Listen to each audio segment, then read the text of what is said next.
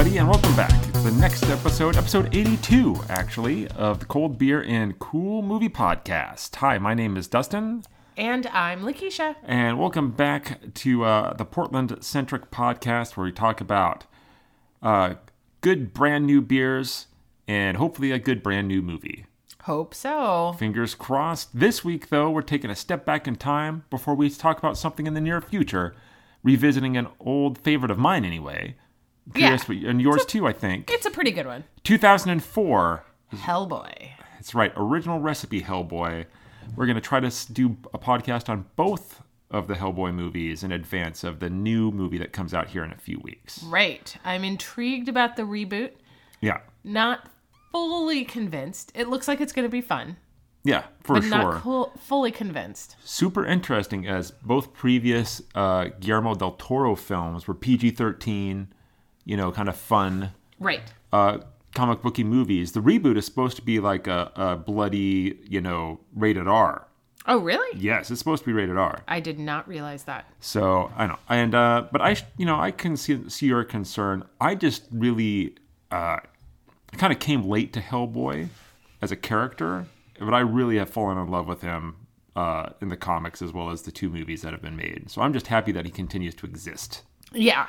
I mean, So- that is cool. I mean, I think that I am not as familiar with Hellboy, the comics, but I've read a couple. Mm-hmm. Um, but I mostly I'm a big Ron Perlman fan. Yeah, he's great. And so uh I my kind of like introduction or willingness to even watch Hellboy uh really was because I like Ron Perlman and I was like, "Ooh, well I like him, so I'm sure the movie will be fine." Yeah. And then I enjoyed the movie. Is that what brought you to the movie? Just that Ron Perlman was in it? Yeah.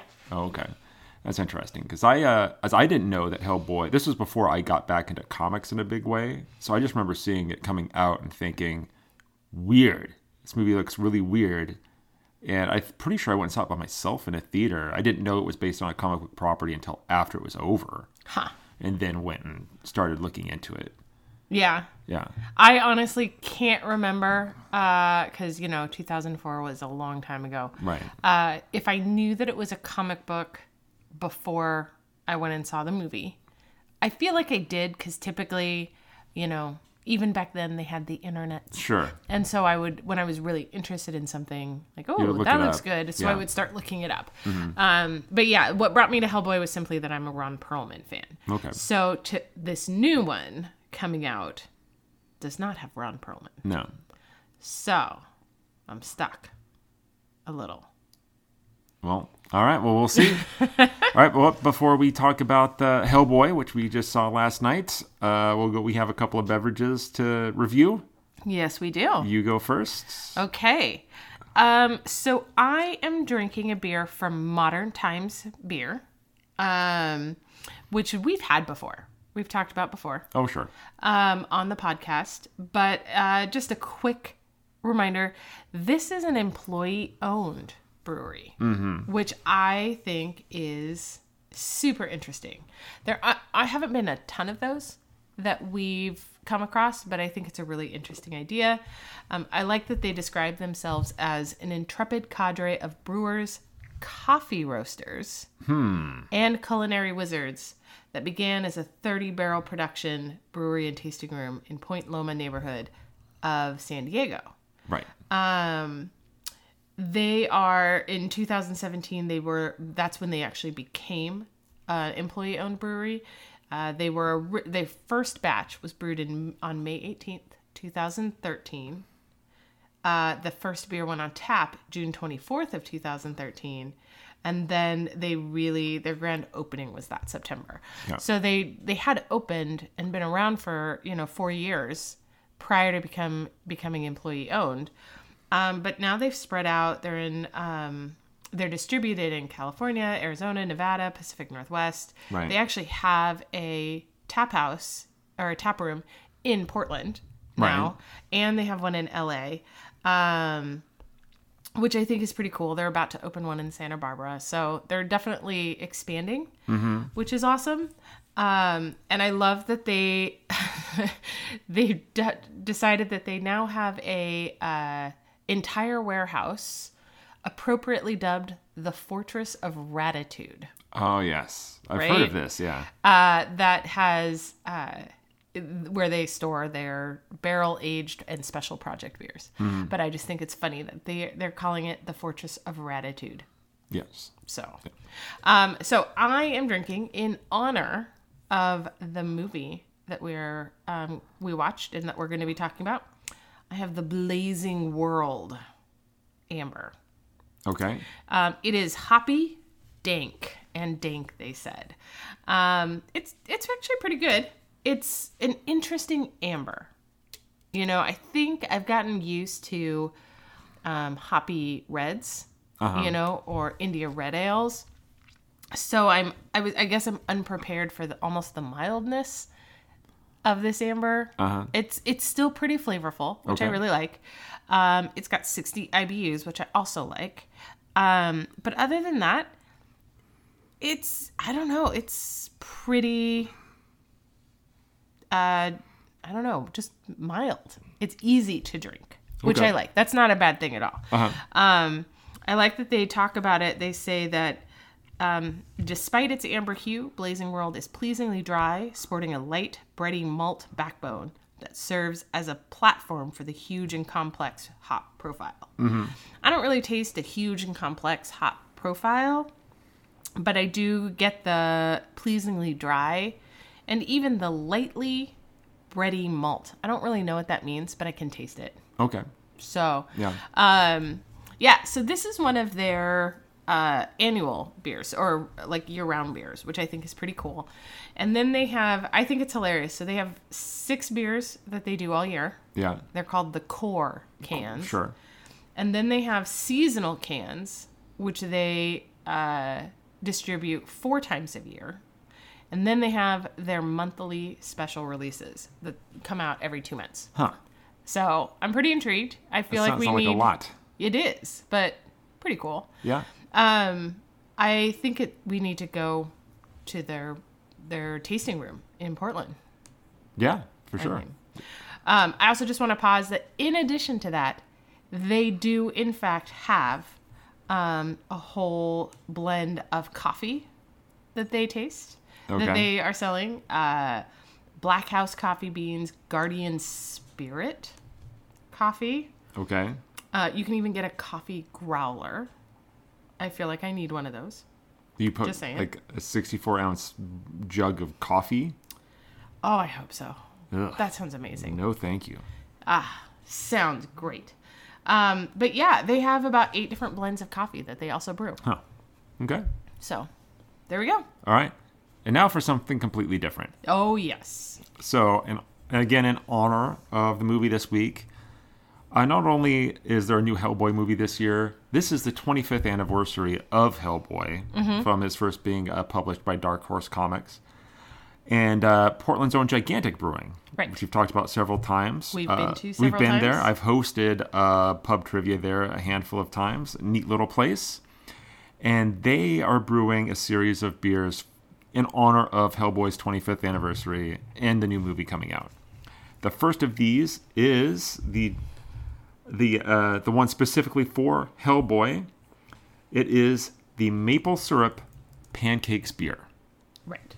Before I describe the beer, let me explain why they decided to make a maple syrup pancake beer for Hellboy. So there's a short two page there's a two page short story that appears in Hellboy comics that is simply entitled Pancakes. It takes place in the 1940s when Hellboy is essentially a child. Mm-hmm. He's living on an army base. He's called to breakfast. Some military officer gives him a pile of pancakes. Hellboy turns his nose up at it, like a child might do if he's presented with something he doesn't want to eat. he has said, You've never had pancakes before, just try them. Have just one bite. He's forced to eat one bite. Open wide. He eats them and he goes, Hey, I love it. Smash cut to the capital city of hell. All these demons are crying out in pain, ah, in anguish. There's this one big demon who looks like he's like a leader demon, and he's saying, What is all the noise about?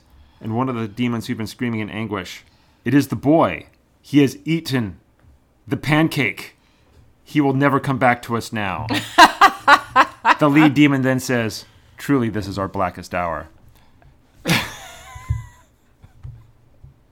I love that little two page story, and that is why this beer exists.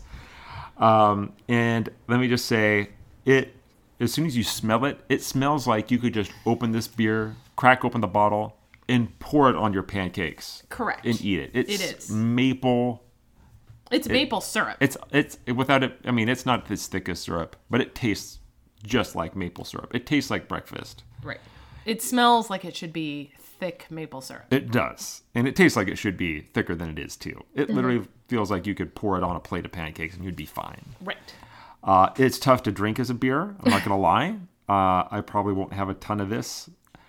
Um, I am reminded of four years ago when Hellboy turned 21. Yes. A different brewery, Rogue Brewing, another favorite of ours, made uh, the Right Hand of Doom Red Ale, That was which was great. really great. We had several bottles of that. I probably will not have several bottles of this, but I appreciate what they're doing, applying it canonically to a thing that is really fun and that it's really different. They're making uh, six, like I said, six different beers based on characters. All the other different beers they're making are things that I probably will not try because I'm not. Because they're all What? weird. There's the Liz. We have to try a couple of these. There's the Liz Sherman Mole Chili Stout, the Johann Kraus Citrus Wit Beer, I want to try that. Abe Sapien Indigo Indigo Blue Fruit Ale, I want to try that too. the Blood Queen Cranberry Yuzu Sour. Yes. You don't want that. I do. Really? I do. Sour. I want to try that. Okay. The Trevor Bruttenholm British Barley Wine. Yeah, I could probably do without that. All of them are 6.6% alcohol by volume. Except for the Trevor Bruton. But the barley wine is 9.99. Yeah. But I do like that they're all six, you know, triple sixes when it comes to that. So, uh, you know, Can I just say, I also think it's funny because they are creating 666 Six cases. Right, Yeah. as well. Yeah. So it's, I mean, it's fun. I'm glad I'm having it. I probably won't have another bottle of it because it is really sweet. Yeah, Uh, but yeah, it's, I'm, it's cool that they did this.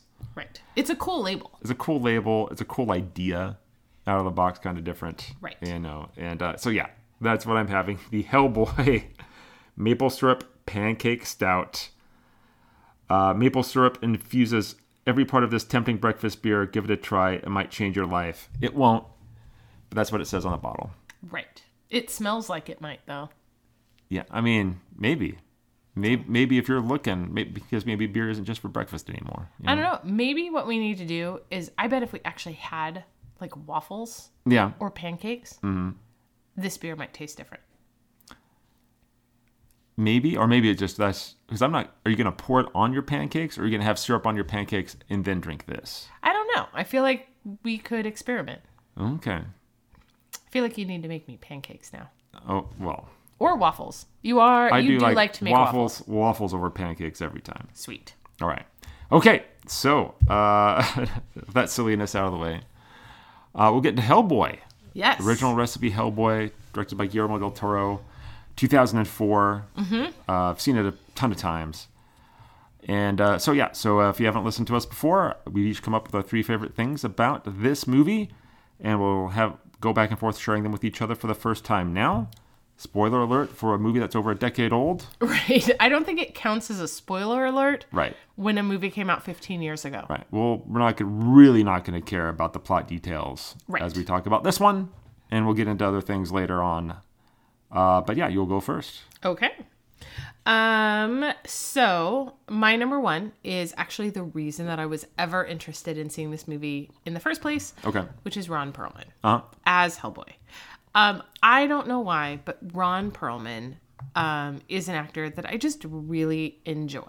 He can be, he has been in some of the cheesiest movies and some really really good ones. yeah. Um, and I will watch them all. Okay. So um, he even was in Amazon Prime, had him. He was in a series um, more recently, and it was it just had a slow burn the first season, so I didn't Uh-huh. really get into it. But I totally suffered through at least three episodes just because Ron Perlman is in What it. series was this? Um, it's called. Now I gotta look it up because I Oh. totally closed my browser window. Give me a second. Um, anyway, like I would say some of his cheesier things. He's in that um Blade, the second one, Right. right? And uh, he's hilarious even then. Another Guillermo del Toro movie. Yes, that is true. I totally forgot about that. No. Um, so I just I enjoy him in his different pieces. The movie or the series is called Hand of God, um, Okay, and it went ran that. for like three or four seasons. Right. Um, it was it was interesting. Like I said, really slow burn Yeah. first season, which made it really hard to get through. Um, but I was doing it be- because of him. Um, I also love that he was the original Beast yeah. The way old, back The '80s Beauty and the Beast the- yes, TV series. in the original Beauty and the Beast TV series, right? uh, starring what's her name from Terminator. She was also in it, wasn't Yes. she? Yeah. Yes, you are correct. A very, very young, uh, what's her face? I can't even. Married James Cameron for a while. Oh man, we'll get to it. Yeah. You know what we're talking about. Linda Hamilton. Linda Hamilton. Got yes. it. Just took me a while. Um, anyway, so he's great. I adore him. I totally went to go see this movie because he was in it. Yeah. Um, and he's a great Hellboy. Yeah. Like Ron Perlman himself is like he's just a really big guy. Yeah. Um, and you know he Hellboy is supposed to be an imposing figure. yes. So, um, kind of makes Ron Perlman perfect when they put him through his four hours worth of makeup. Uh, Seems like it should be longer if I'm honest. Well, I've seen one that said four and one that's seen eight that saw that it took him eight hours. Yeah. But um, just to do like his face and head was four hours. Yeah. So, and that's what I'm going with. Um, but anyway, he was in his 50s when he made this movie. Mm-hmm. And I think it's hilarious because one thing I read described him as he's a man in his 50s playing a, a creature in his 60s who looks like he's in his 30s. Right.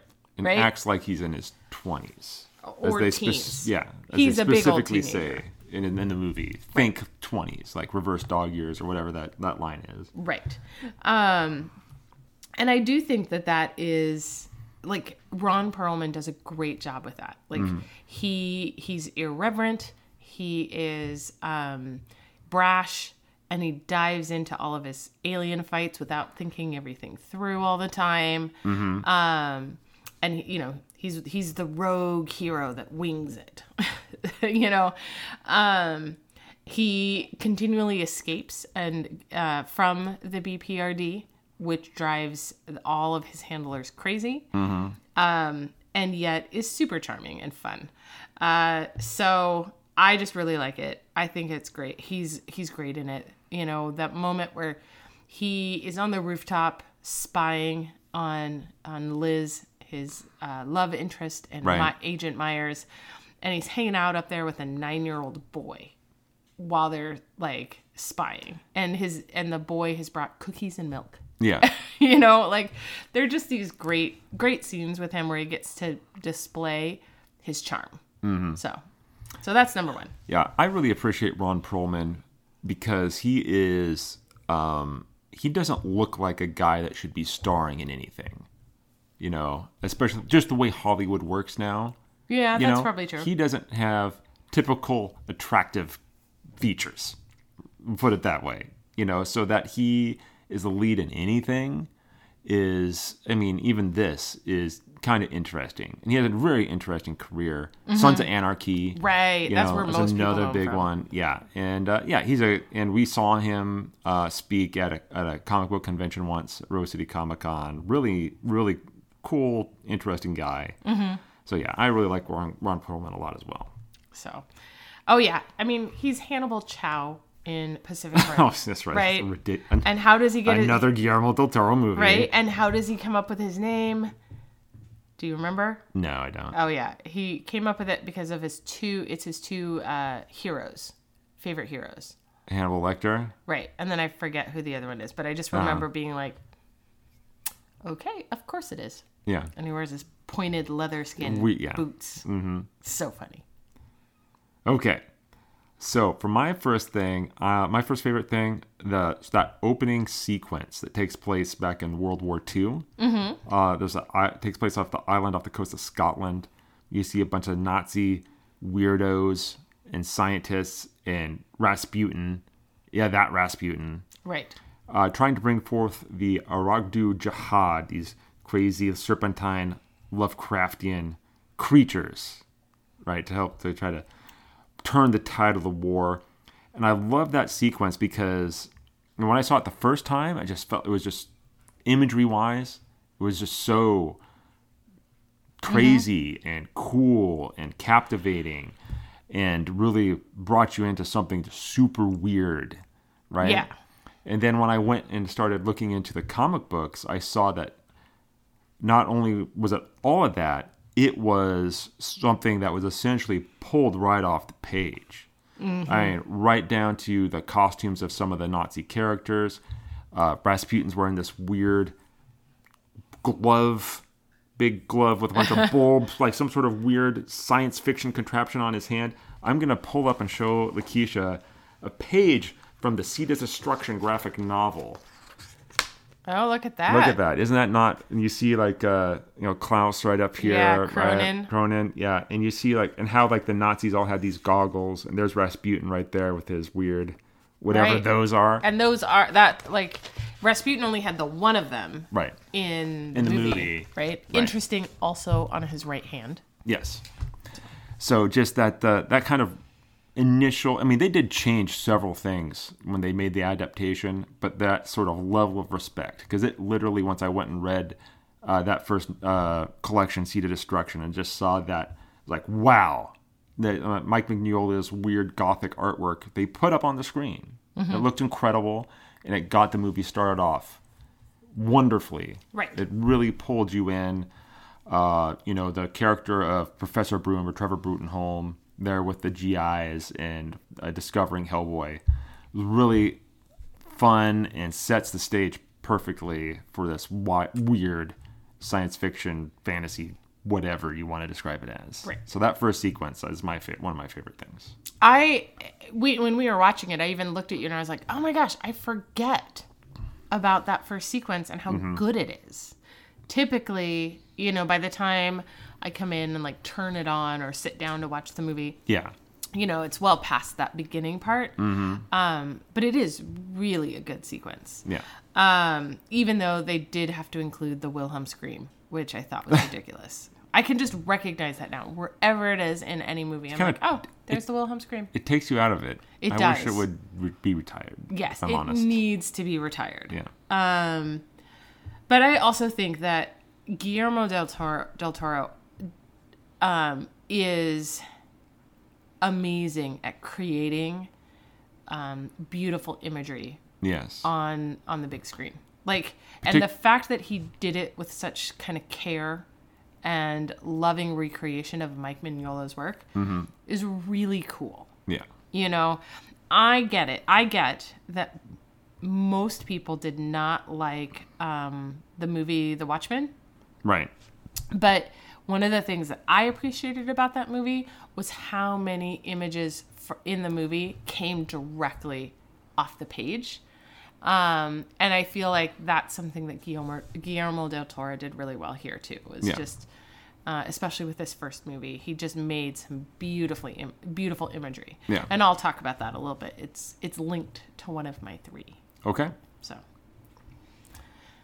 Okay. right, next oh, one. well, we're already at my We're number good. two. Yes. Great. Uh, so my number two is Samael, Ah. and the guy who plays Samael, The Hellhound. the Hellhound. Like just just to be clear, you got Samael is the desolate one, the Lord of the Shadows. The harbinger of pestilence, the seed of destruction. Destruction, tip of the hats. Right. At this point in time, uh, Hellboy interrupts Abe Sapien, who is reading this off to him, and is like, "Yeah, yeah, yeah. Let me see how I can kill it." Right. Um, and then finally, Abe Sapien comes back and says, "Oh, he is also the Hound of Resurrection." um, which is great because Hellboy just believes he's killed the Hellhound, and now he has to turn around and And fight it Samael again. gets back up and Right. he has to fight it again. Um, and come on, you got to appreciate something that has been imprisoned only by the tears of a thousand angels. Right. Right? That's just poetic. Yes. Um, but anyway, I I love the fact that you know the Hound of Resurrection does in fact resurrect. So you get multiple fight scenes throughout this movie between Hellboy and Samael, which I actually think is kind of fun. You know, typically in many monster movies, it's kind of just cutting through as many different monsters as possible. right. And so the fact that Hellboy, every time he turns around, uh, Samael's back, you know, to fight him again. Yeah. Um, and Hellboy is just kind of like, by the time, you know, the fourth or fifth time, he's just like, ugh, again. Yeah. Um, but he's still like, you know, it's a it's a decent fight every single time. Um, but then Rasputin has added to the Hound of Resurrection's already kind of huge power um, by adding a spell where he says, well, every time Samael dies, two will come back in his place Right. rather than Just- just, one. just- yeah. So you get multiple Samaels coming back. So um so yeah, so I think that you Samael as a as a character is pretty great in this Mm-hmm. movie, but also um the actor who's in who is, who is in the suit, who's dressed up as Samael, um also deserves kind of a shout out. Um, and I'm going to pause because a lot of people recognize Doug Jones now. Sure. Doug Jones is Abe Sapien in this movie. Mm-hmm. Um, he was also um, in The Shape of Water. Right. He's um, in Pan's Labyrinth. If Mm. you haven't seen Pan's Labyrinth, go see Pan's Labyrinth. Oh my gosh, it's so creepy and so good. Um, but anyway, he's a great actor and he's a great character actor. Like he almost never speaks in the movies that we're really used to seeing, but we know who he is. Um, I feel people also need to know Brian Steele, the Okay. guy who is Samael in this movie. Um, he is also in Hellboy: The Golden Army. He is Wink, the really big guy that Oh, has okay. the like Mhm. The you metal, know, the metal, retracting hand. yeah, the metal fist that it retracts out. And, Yeah. Um, but he's actually multiple characters in that movie. Okay. Not just Wink. Um, he is also the robot in Netflix's Lost in Space. Okay. Um, he's the werewolf in the second Underworld movie, which I actually really liked Underworld and Underworld Evolution. So Mm-hmm. you can judge me for that later. Um, First one was and fine. and he's Harry in Harry and the Hendersons, Oh wow. right? That was his first it. role. Wow.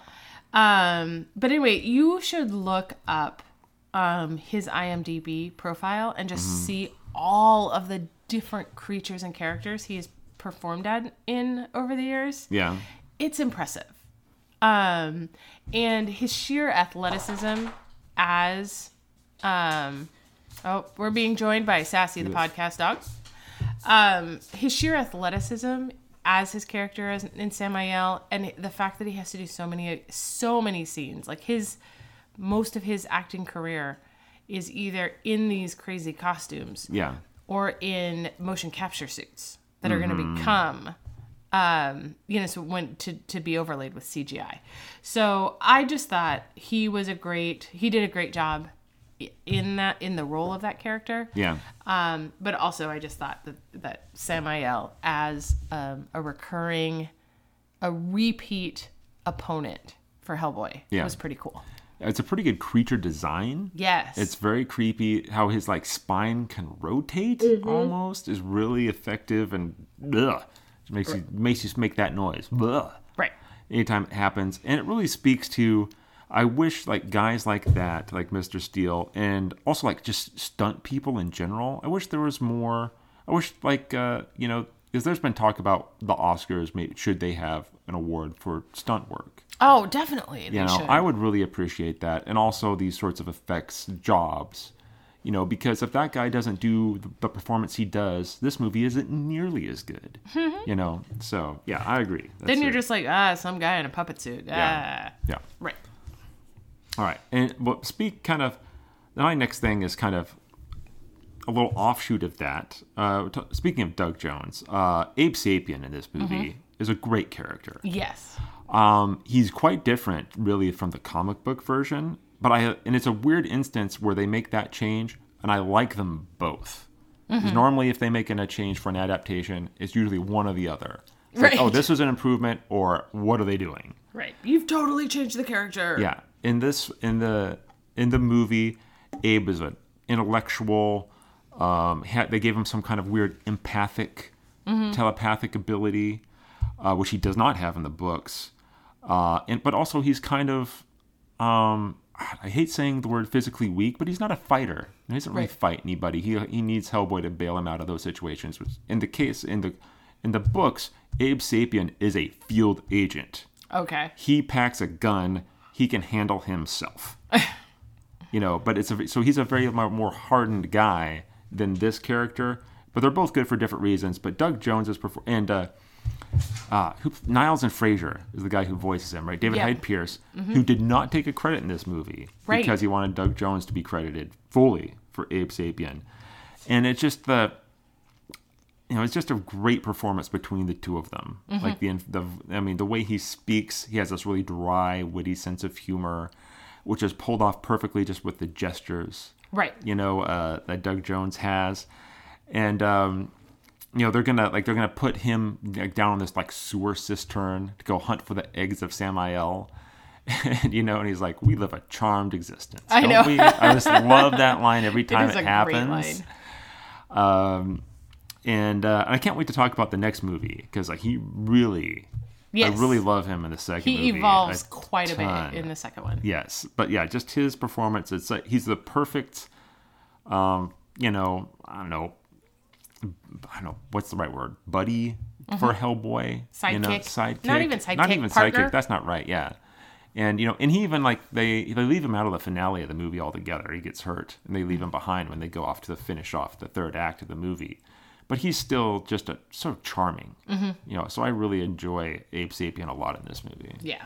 I agree. Also, Doug Jones apparently I I, uh, I heard this on a different podcast. His makeup uh, was so extensive that there were times he would just go home in it Oh, that's awesome. and he would just sleep in it because it was like we'll just let's just save time if we do that. That's funny. I just like the scene. So the scene where he's recovering from his recuperating from his injuries, where he's upside down. That was his birthday, okay. and apparently Guillermo del Toro um, met him up that uh, met him that morning and was like, "Happy birthday, Doug! Today we're gonna hang you upside down by your balls." like, and they just left him By there. your. Okay. Um, but I mean, the sad part of that story is the harness that he was in. yeah. um, actually was like uncomfortable and like rubbed him raw in some areas, which is always sad to hear. yeah. Um, but it just cracks me up. Like now, I just like I'll never see that scene again without being like, "Oh, happy birthday, Doug Jones!" Like, yeah. so. All right. What's your final thing? All right, my final uh, thing that I think is really cool about this movie, um, it actually is two separate scenes.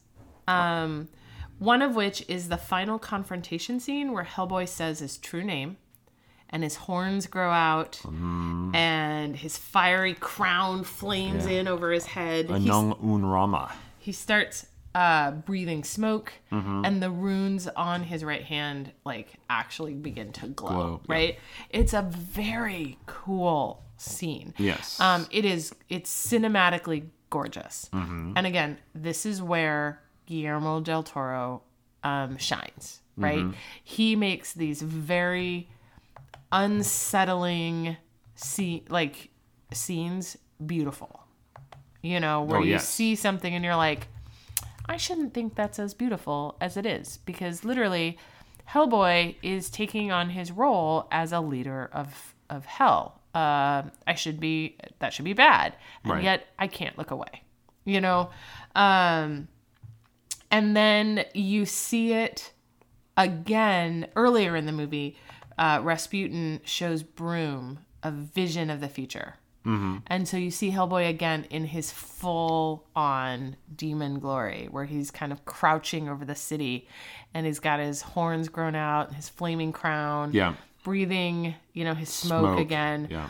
And again, it's that idea that you get to see these like fantastical creatures in a very unsettling glory and beauty scene, Yeah. right? So like you see it and you're like it is a little kind of breathtaking how beautiful that scenery is even though um you know like you're like this is the apocalypse. I shouldn't see that.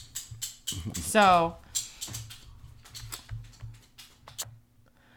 I just love those scenes. I think that um I just think that's part of the reason I love Guillermo del Toro movies. Mm-hmm. You know, um, Pan's Labyrinth was my first introduction to him. Okay. And that movie is breathtakingly beautiful and horrifying and sad all at once. Yes. yeah. Um, and so anyway, you just have these glimpses of that in this movie. So I just I really like those scenes. Um, and then I do like the point where, you know, back at that the the ending scene that I talk about, the final confrontation where you know he's about to stick his you know his right hand of doom into the second key to unlock the gates. And then he gets to make the choice. Myers Right. throws the rosaries at him. He catches it. You know um, myers says you have a choice. Your father gave you that.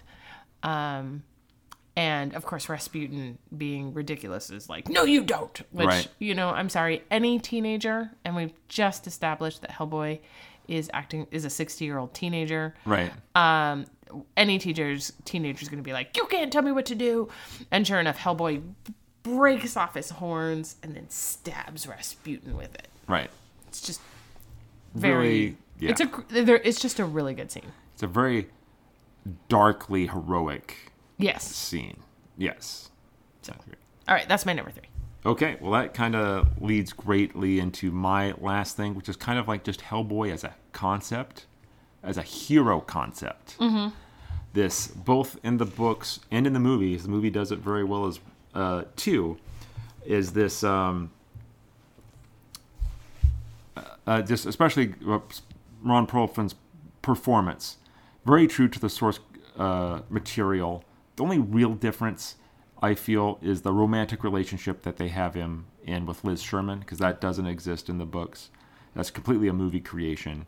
But you know, otherwise, this is a this is a very different variation on the hero's journey. Mm-hmm. Really, I feel uh, where you know the hero, your hero is prophesized to bring about the end of the world right right?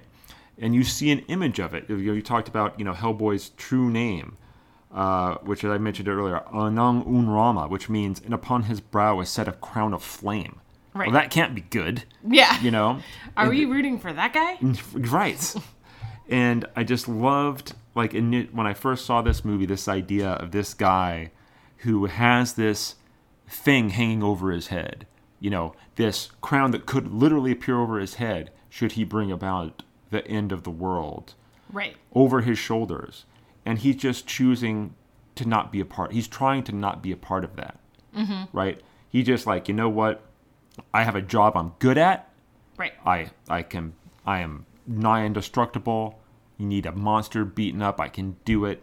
Uh, in the books, he's known as like this really good detective, like supernatural detective, and that's what he wants. He wants to go do his job and then go back home to his giant fucking pile of pancakes And his cats. five pound bowl of bacon Right. or whatever he eats, and that's all he wants and his cats and his cats, which I think the cats is a movie thing too. But that's also very a fun change if Right. it is. I don't remember seeing it in the books, but but just the idea that this this thing that looks like a devil, what we consider what humanity usually thinks of, of what a, the devil would look like, you know, this herald of doom, you know, but he's on your side. He mm-hmm. actually is on the side of the angels, and but he has to still kind of balance, you know, you know the thought of you know where do I does he does he really care where he comes from?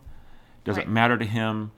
Um, it's a really interesting juxtaposition of things. You know, trying to live a human life when he's clearly not, and no one could ever see him as human, a nigh indestructible demon, but just that just is looking that is essentially kind of trying to be like a Joe Sixpack Right. You know, I just want to do my job. Leave. There's so many instances in the comic books where he is approached by some sort of weird occult person or supernatural being who wants to talk to him about, don't you know what you are? And he's just like, yeah, I know. You know, do I punch him in the face now so I can leave? Right. You know, and that kind of that sense of humor, that kind of like I'm tired of it sense of humor, the flippant way he treats all of these super serious supernatural beings, is Right. Perfectly brought out in the movie. I just love that concept of this, you know, thing that could potentially be the end of all of us, but is like doing everything he can to just be one of us. Right. Well, and I like that idea, the concept of a choice too. Yeah. You know, because mm-hmm. so many of the hero's journey is about the fact that this is what this is his destiny. Right. And it is up to you to claim your, Your- destiny. Right. Right. And in this case, you have somebody who is actively saying, I want to make my own destiny. Right. I want to make my own choices in life. Mm-hmm. I do not want to be this preordained Lord of Hell. Mm-hmm. You know, like I get to choose my fate. Right. Um, and I and I like that because again, so so many of the hero's journey is is about accepting your fate and accepting your destiny and accepting who you were meant to become. Right. Right. And whereas Hellboy's just like, "Uh, no, thank you. Yeah. he was given this a big stone right hand that was literally supposed to be to unlock the gates to allow this this this hellscape in. But he literally takes that thing and uses it to punch Yeah. the things that want him to use it. Right. You know, he uses it as a weapon against those things. Mm-hmm. So I just I just love that. It's one of I mean, it's one of my if I ever get another tattoo, I want to get a tattoo of the right hand of doom. I know. I want you to get it on your left hand. I already have something on my left. I know, but I just think it would be so much fun. No, right-handed doom goes on the right hand. I want your right hand of doom to be on your left hand. It would it would be ironic. That's that's that's too much. I can't do that. I can't in good conscience do that. We'll see. Okay. We'll talk about it later. All right. Time for some honorable Honorable mentions. mentions. So, well, I have two. Okay. Um, the first is uh, Broom's dignity when he is facing his death at the hands of Rasputin and Kroenen. Right? Um, he walks in, he sees Kroenen, and he's like, I, well, I see you, so that means your master's somewhere close behind. Like, he doesn't run, he doesn't scream for help, he doesn't do anything. He just faces them with a quiet dignity and is like, and has a conversation. You know, Rasputin's trying to be like, ah, you've done all this work raising Hellboy, and I'm going to make sure I'll finish the job. And, you know, I have his true name. Right. And Broom just looks at him and goes, I know his name. I call him son, It's a great. which is Great just line. a great, heart wrenching, beautiful line. Um, but, you know, but like there's no fear. Yeah. Or maybe there is, but he, he holds on to it. yeah. Um, but he faces everything with a quiet dignity. Mm-hmm. And Rasputin respects that. Rasputin and him have a conversation. Yes. And Rasputin even tells him, like, this will be quick and painless, you know, versus the crazy hacking deaths that Kroenen has given to other people. He doesn't want that for, you know, for and it's not even his adversary, right? He just views this guy as interrupting his plan Right. um, but treats him with a lot of respect. And there's even a level, I think, where you kind of get the sense that Broom feels a sense of relief dying this way, that is quick, Right. and um, versus dying from his cancer, because it's established very early on in the movie that he has cancer, right. um, and he is going to be he's dying anyway but he doesn't want anybody else to know um so so there's almost a certain level of like appreciation that he's getting a warrior's death like he's been Right. working so hard he has done all of these things to defend the world um and so his death comes um in pursuit of that so i don't know i just thought it, it's a really kind of powerful scene um and i i just uh, John Hurt does a great job. He does. He is great as uh, Professor Broom, for Mm-hmm. sure. Um, I'm gonna say um, the uh, uh, the the Nazi agent um, Kroenen. Kroenen, Kroenen? oh, so creepy. This is a change from the books that was a masterstroke, in my opinion. Because in the books, he's he's nothing but some scary looking Nazi officer, like a scientist, and that's it. He has a very limited role. In the book, in the movie, it, it feels like Guillermo saw this character in the book and went, "Well, he's scary. That's a scary looking mask and stuff he has on. Let's turn him into a ninja." Right. You know- what's underneath of that mask? Right. What's underneath that mask? And they turn him into this just blade slinging, uh, crazy, you know, Assassin. assassin that has like, you know, that is like, doesn't have the dust for blood and he Mm-hmm. carved his own face off and just really grotesque, weird, you know, deadly, scary agent thing that it was just, you know, I was actually, when I started reading the comics and I saw the change that they had made, I was like, well, that's disappointing. you know, that was a That the comic is disappointing. yeah, the comic is disappointing because he's not he's barely in it and is not that at all. Mm-hmm. So that's a big change from the book that was really clever and really fun because that guy is badass. Yeah. Yeah, Yeah, he is, and he's super creepy. yeah. Um, my other uh, honorable mention is the is Ivan Klimatovich, which is the guy who um, he's the animated corpse oh, near the end of the movie Uh-huh. that Hellboy wakes back up.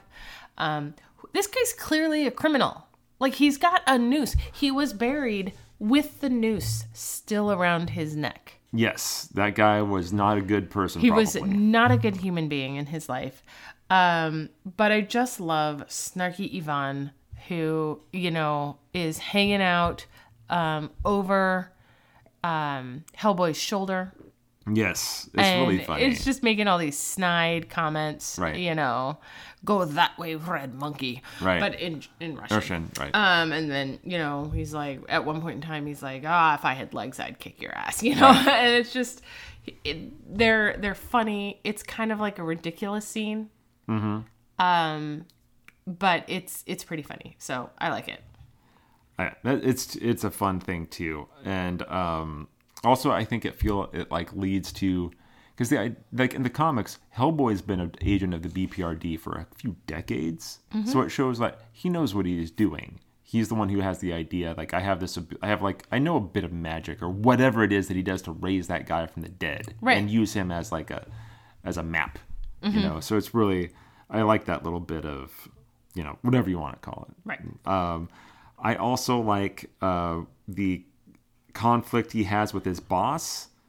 Um, Tom Manning is the character Yeah. name, played by Jeffrey Tambor, Who is hilarious. just really hilarious and can't can't hates his job. It seems like Mm-hmm. does not like Hellboy at all. Right. Has a really interesting speech about how you know we use you to fight monsters, and once you're done, you know, fighting all the monsters, there'll still be just one left. You, you'll, you know, you'll be the last monster we have.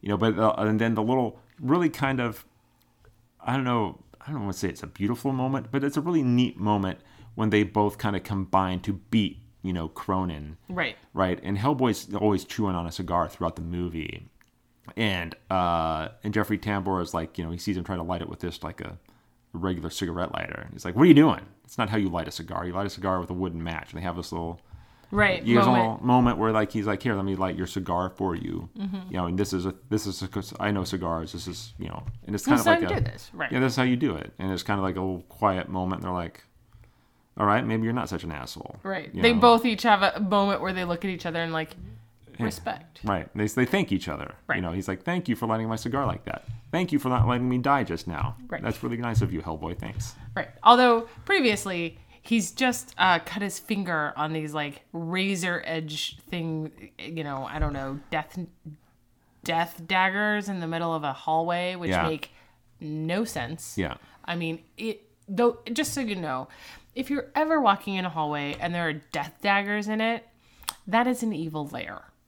Well, I'm pretty sure they knew that they were in one. Yes, but it's supposed to be some sort of mausoleum or Right, whatever. It's an evil lair. Um, but he cuts his finger on it and he's like, "How? Oh man, that cut really deep." Right? Oh, you right. know, That's funny. Yeah. I, I just want to point out the moment where he's like, "Yeah, there'll still be one one monster left." You, um, Hellboy responds to that by like picking up some sort of metal Like uh, a tank of some tank kind. of something and throwing Throwing it it over his head Yeah. into the window. like, Hellboy has a really mature response. Yes. Is what I'm saying. Yes, totally.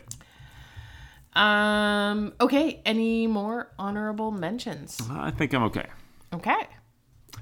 Uh, dislikes. Dislikes. Yeah. Well, I have one really big thing. Does this involve Liz Sherman? It does. Okay. Yeah. I don't like what they do with her as a character in this. Yeah. Like, I don't like. I don't know what's her purpose. I mean, so like you get a little bit of her backstory. Oh my gosh, as a child, she was being picked on and kids were throwing rocks at her. Right. Um, I don't. Does that actually happen?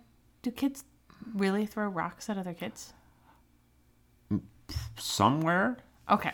Anyway, so that happens. She catches a bunch. She loses control of her powers and catches everything on fire. Right. Yeah. Kills Um, those kids. Right. So, and that's a flashback scene. Right. Right. It, it- it's her explaining why she feels so guilty about her powers. Mm-hmm. However, she's apparently been training with the BPRD her whole life. She's known Hellboy since she was a child, she Right. says. Um, and yet she still chooses to leave the BPRD, probably the only place that's going to understand her powers and how to help her control them, Right. to go to a mental hospital because that's where she's going to get control of her powers. So she's like super undecisive about these and she's like, "Ah, I have powers and I don't know what to do with them and and apparently I want to go to a mental hospital because she doesn't want to be a freak." Like she talks about that. They're like, "Oh, like she she wants to feel normal." Mm-hmm. So she goes to a mental hospital where they're telling her she's crazy. Which doesn't make a lot of sense to me, right? Cuz I a I don't think that's what psychiatric hospitals are really about or really for. it's kind of like the movie prop of what psychiatric hospitals are. Like they're like, Right. "Oh, look at all the crazy people." Sure. Which I feel puts more of a stigma on mental health, which is not fair. Did they call her crazy in this though? No, but they're definitely like, oh well, you know, like she's Whoa. she's left alone the whole time, and I think there is a moment where they they're showing like a video of her at front while she's in the clinic. right. They're interviewing her. Right. Right. Um, but anyway, so it just it felt really kind of like that was an odd premise for Yeah. her to not be for her to have left the BPRD. Right. And not Um, really explained really well. Right. Yeah. Um, but they do talk about the fact that she like doesn't want to be a freak. yeah. right? Um, you can catch on fire, lady. Like, I don't think that's about thinking Yeah. of yourself as a freak. You have an awesome superpower. I just want you to know Johnny Storm totally appreciated his. Uh, I'm sorry. I know that's the wrong. That's that's Marvel. Right. This is Dark Horse. Can't cross over, but still. Um, but Hellboy then, has met Batman. I'm just gonna say. but then she can't decide if she should stay with the BPRD. But Mm. that's not ever actual her thing. Should she stay with Hellboy or not? Like she's literally talking about the decision as in do I stay with Hellboy or not? Right. Because somehow staying with him is going to mean I like it, it that's the whole thing. It doesn't even say what that's going to mean. Like she acts like, "Well, I know that he really loves me. Mm-hmm. So should I stay with him because he loves me?" It's not about like, "Well, I don't know, Liz. Do you love him?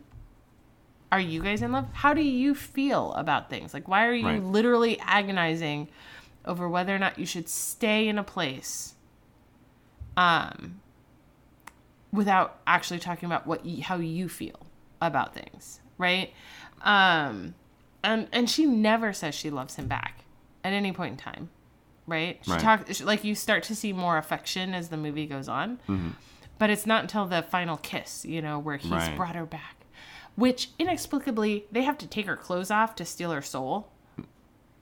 I'm pretty sure that's just a that's just a thing that you do in the occult. That's that's just like standard operating procedure. Yeah. With okay. like uh, evil cults. Fire Maiden has literally just blown up all, like burned away all of the Samaels. Maybe she burned off her clothes. No, it's already established that she can be on fire and burn everything around her, but her clothes stay on, right? And then somehow they're like, for this devious occult plan we have, where I'm going to simply open her mouth and breathe out her soul, Mm-hmm. I have to undress her.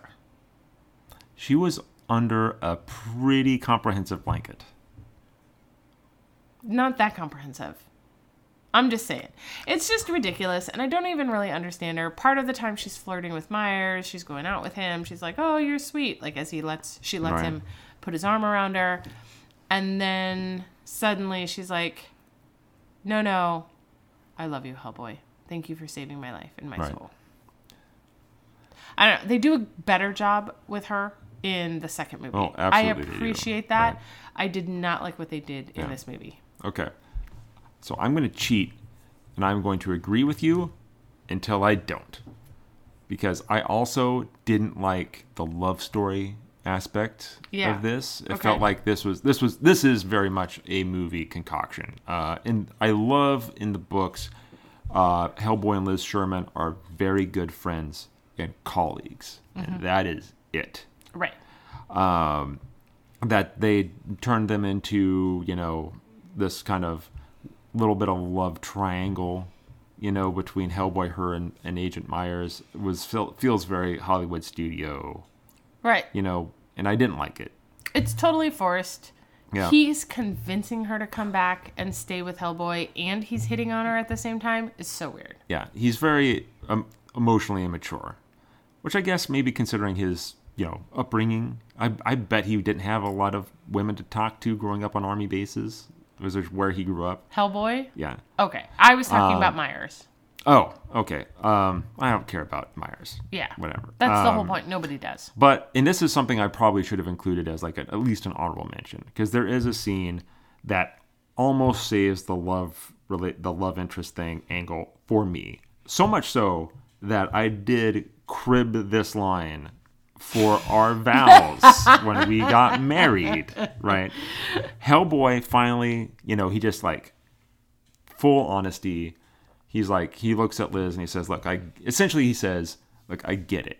You know, you have feeling. You probably have feelings for me, and it makes you feel weird because look at me, mm-hmm. right? I mean, so I understand. You know, you probably it makes you feel weird. You know, and he like kind of waves his hand in front of his face. You know, I wish I could do something about this, know, but I can't do that.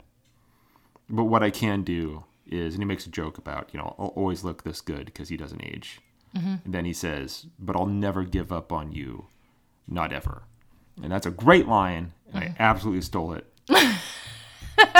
for our wedding vows. When I said, "I can promise you two things: I'll always be this funny, and I will never give up on us, Yes. not ever." I remember those. And that's where I got it from. So, but yeah, they they kind they really saved the love story in the second movie. It's Right. way better. And uh, but yeah, it was not great in this. Right.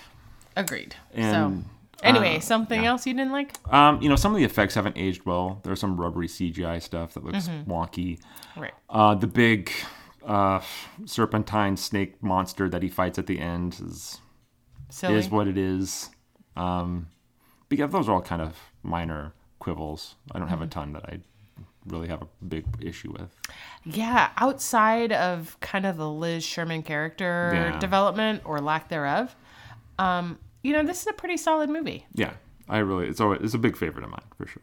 So, Okay, so did you? I have a recommendation. okay, go for it. My recommendation it has to do with comics, of course. What? Um, I am it's not specifically Hellboy. Dark Horse printed a bunch of stories about the BPRD specifically. Mm-hmm. And there's several miniseries that take place in the past, uh, like take place like right after the world, the, the Second World War in the 40s and 50s, and they're all great. They're all super cool adventures. Specifically, I'm going to mention um, it's called BPRD 1946 and it's uh, it's a it's a it's a Professor Broom story.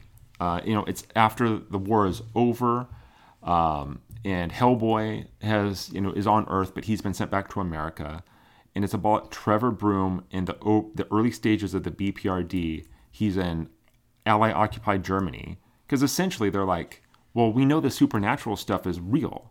The, What were the Germans really get? We need to find what else the Germans were getting into because this stuff is apparently real and very powerful. Right. What else were they up to? Also, whatever they were up to, we got to find it before the fucking Russians do, because they know at this point that the Russians have their own weird supernatural agent, kind of oc- uh, opposite of Professor Broom. And it's essentially um, about, and I think the movie that came out last year, Overlord, which we watched a while back, Right. we didn't do a podcast on it, but it's essentially about Nazis kind of making zombie monsters to fight for them. This is about uh, the Nazis find this family of vampires. They're able to identify like this. There's like three sisters. They identify which one is the weakest and are able to capture her.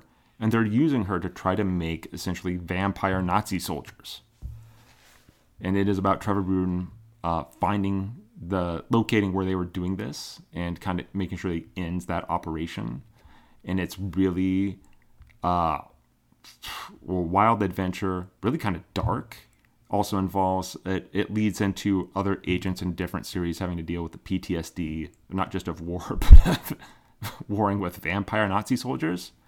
So anyway, the BPRD miniseries uh, that take place during the Second World War are crazy good. I think. Okay. Awesome. Um, I actually do have a recommendation.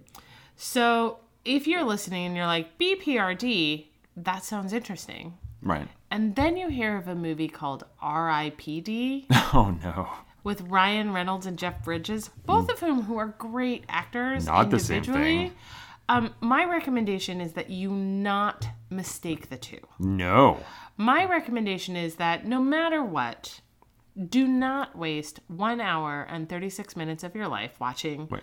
RIPD. Is this the first time we have recommended to not check out a thing? I think so, but I feel like it's important. You are doing a public service I am. right now. I for am. certain. That Right? movie is shit. This is once again evidence that I am, in fact, a public service. Yeah. Good. Yes. Okay. For sure. So there's my recommendation. Do Don't not go see that movie. It is not Don't watch close. a thing. You're welcome. You'll thank me later when you never watch it. Actually, you'll thank me later. Right, so you'll when thank you don't watch Lakeisha it, later. right? Yes. So Okay. All right. Well, uh, next week, gonna kind of like a compact week scheduling wise, but we're gonna do our best to get in uh, Hellboy 2: The Golden Army. Right. I feel like you have to fully explore Yeah. The uh, first iteration of Yeah. Mm-hmm. Hellboy and and his growth and development before we can see the new iteration of Hellboy in a couple of weeks. And you know what? I might. I know I'm gonna wait to say for certain until we see it again, but you know I might like it better. So hey, all right. Until next week, when we're hopefully gonna do Hellboy 2: The Golden Army. yeah. Uh, thanks for listening to the Cold Beer and Cool Movie podcast.